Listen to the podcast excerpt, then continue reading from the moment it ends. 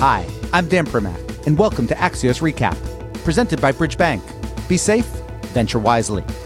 Today's Monday, August 31st. The Dow is down, the number of infected University of Alabama students is way up, and we're focused on the business of police reform.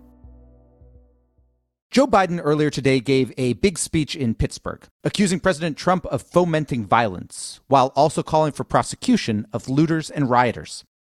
Trump tomorrow is still expected to visit Kenosha, Wisconsin, in spite of a request that he not do so from Wisconsin's governor and Kenosha's mayor. Now, it's easy for us to get lost in the politics of this, or lost in what's infiltrated our social media feeds. But what's most important to remember is that the kernel of these conflicts was police brutality, whether in Kenosha or Minneapolis or Louisville. It's what lit the match. The question now, the single most important question now, is what can be done to make right what's so clearly wrong when it comes to the relationship between police and black civilians. It may feel like an intractable problem, but my guest today, Dr. Rashawn Ray, doesn't think so. He's somebody who has spent more than a decade interviewing officers and civilians and running implicit bias trainings for thousands within police departments. He has ideas of what could help stop the next brutality and all that follows in its wake. We speak to Dr. Ray in 15 seconds. But first, this. We're joined now by Dr. Rashawn Ray, a government studies fellow at Brookings and a professor of sociology at the University of Maryland. Rashawn, you lead and have led anti bias training for lots of different police departments. From your perspective, has it been effective? Well, I think that the jury is still out on it. This is what I'll say. The program that we have at the University of Maryland at the Lab for Applied Social Science Research is way more advanced than just a one off or one to two hour training.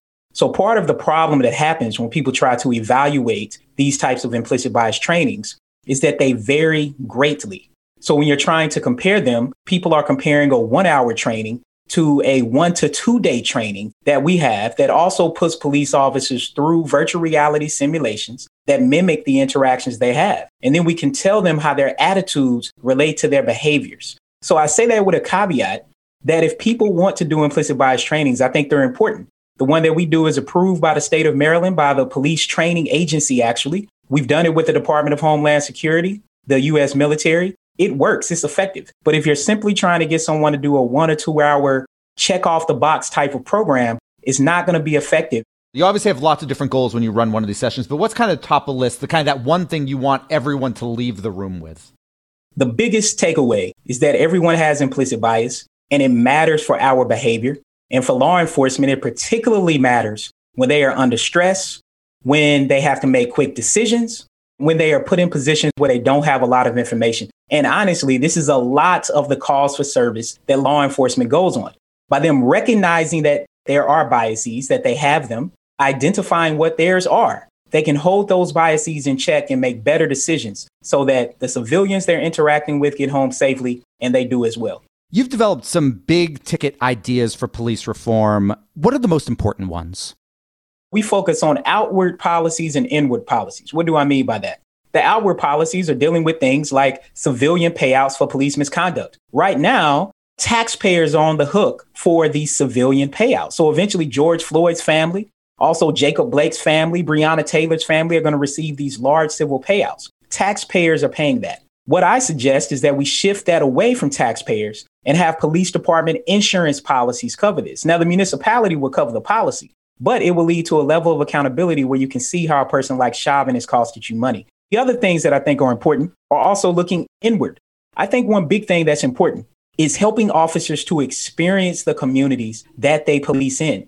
They do that oftentimes in middle class neighborhoods, particularly middle class neighborhoods that are predominantly white. They send their kids to those schools. You're talking about a, basically a requirement that if you're going to be policing in a certain neighborhood or a certain city, you live there. That's exactly right.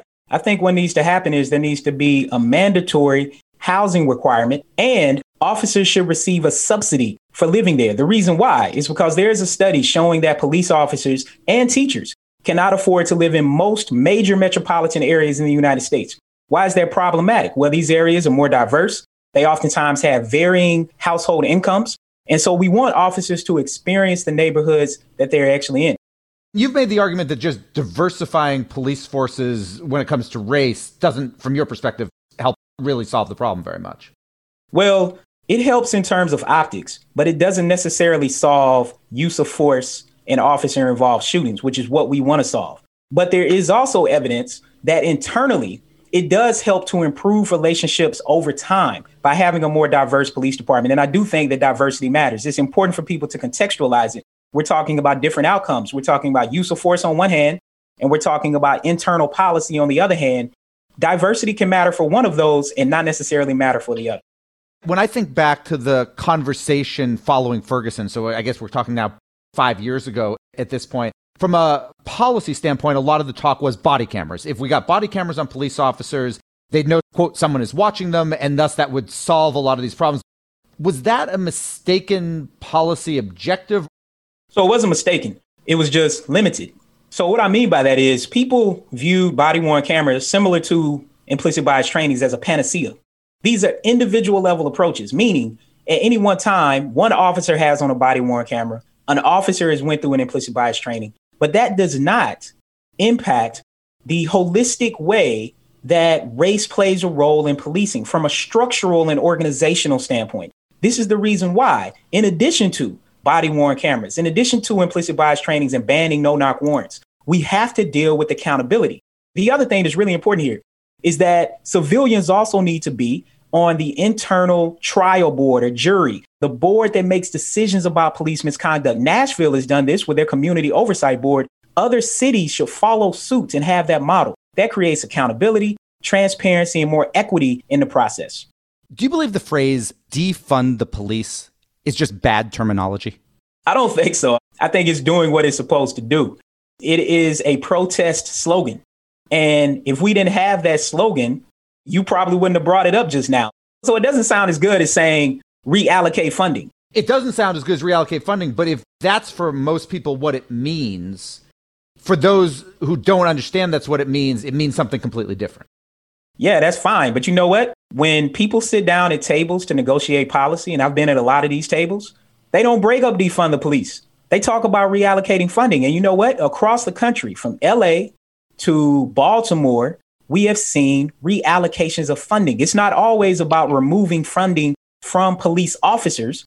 It might be about calls for service. It might be about response times. It might also be about not just reallocating, but shifting funding within police department budgets to get at not only housing, but also mental health for police officers, which their mental health is unfortunately horrible, but not surprising that 80% of them suffer from mental health problems. So the defund the police starts the conversation. We oftentimes have to realize if we look at MLK's letters from a Birmingham jail, he talked about direct action. Then he talked about negotiation. Direct action is saying defund the police. It's holding up a sign at a protest in the street. Then all of a sudden, the negotiation is sitting at the table, taking a market driven approach to each city, to each municipality, and talking about reallocating and shifting funding. Final question for you, which is, I guess, turning it on me and Axios, but media in general. I understand media is a very broad subject and a very broad swath, but generally speaking, what do you think is the one thing reporters, editors should be thinking about that they might not be when it comes to this question of police reform over the last couple months? I think what's important is to have a diverse group of people responding to questions. So I think we've seen that in some part, but everyone from policymakers to researchers and policy analysts like myself to activists to everyday people responding to these questions becomes important. But I think here's a fundamental question. The fundamental question at this point in time is why still haven't we seen broad scale reform and why haven't we seen a decrease in police killings? Like that is the fundamental thing. So part of the logic is that, oh, this attention is going to change it. Policy changes it. And one thing that I've heard Senator Cory Booker say is that change doesn't come from Washington, change comes to Washington. So part of thinking through that is, I think, a key question is what will it take to get transformative police reform? I think what it takes is probably a new president in November and the Senate changing. And then all of a sudden, the George Floyd Justice and Policing Act becomes policy which I think is the most transformative piece of legislation that we've ever had at the federal level for policing. Dr. Rashawn Ray, who you can follow on Twitter at Sociologist Ray. Thank you so much for joining us. Thank you for having me. Welcome back. Well, we're watching today's TikTok.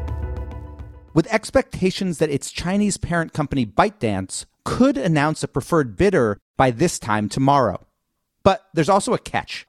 Reports that the Chinese government may seek to block the sale, whether to Oracle or Microsoft or someone else, based on new tech export control rules. As has been true since President Trump kicked off the TikTok fire sale last month, the only thing to expect is the unexpected. Today, we're also continuing to watch school reopenings.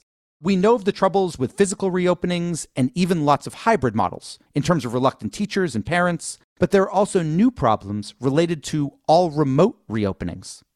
Los Angeles, America's second largest school district, reports that kindergarten enrollment is down around 6,000 kids. That's a 14% drop from last year, despite a district pledge to get devices in the hands of all students and broadband access for all homes.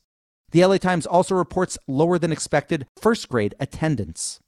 The bottom line the impacts of COVID 19 will be felt for decades to come, even among those who were never infected. And lastly, here's the thing I was looking for an uplifting final item today, but honestly, couldn't find one.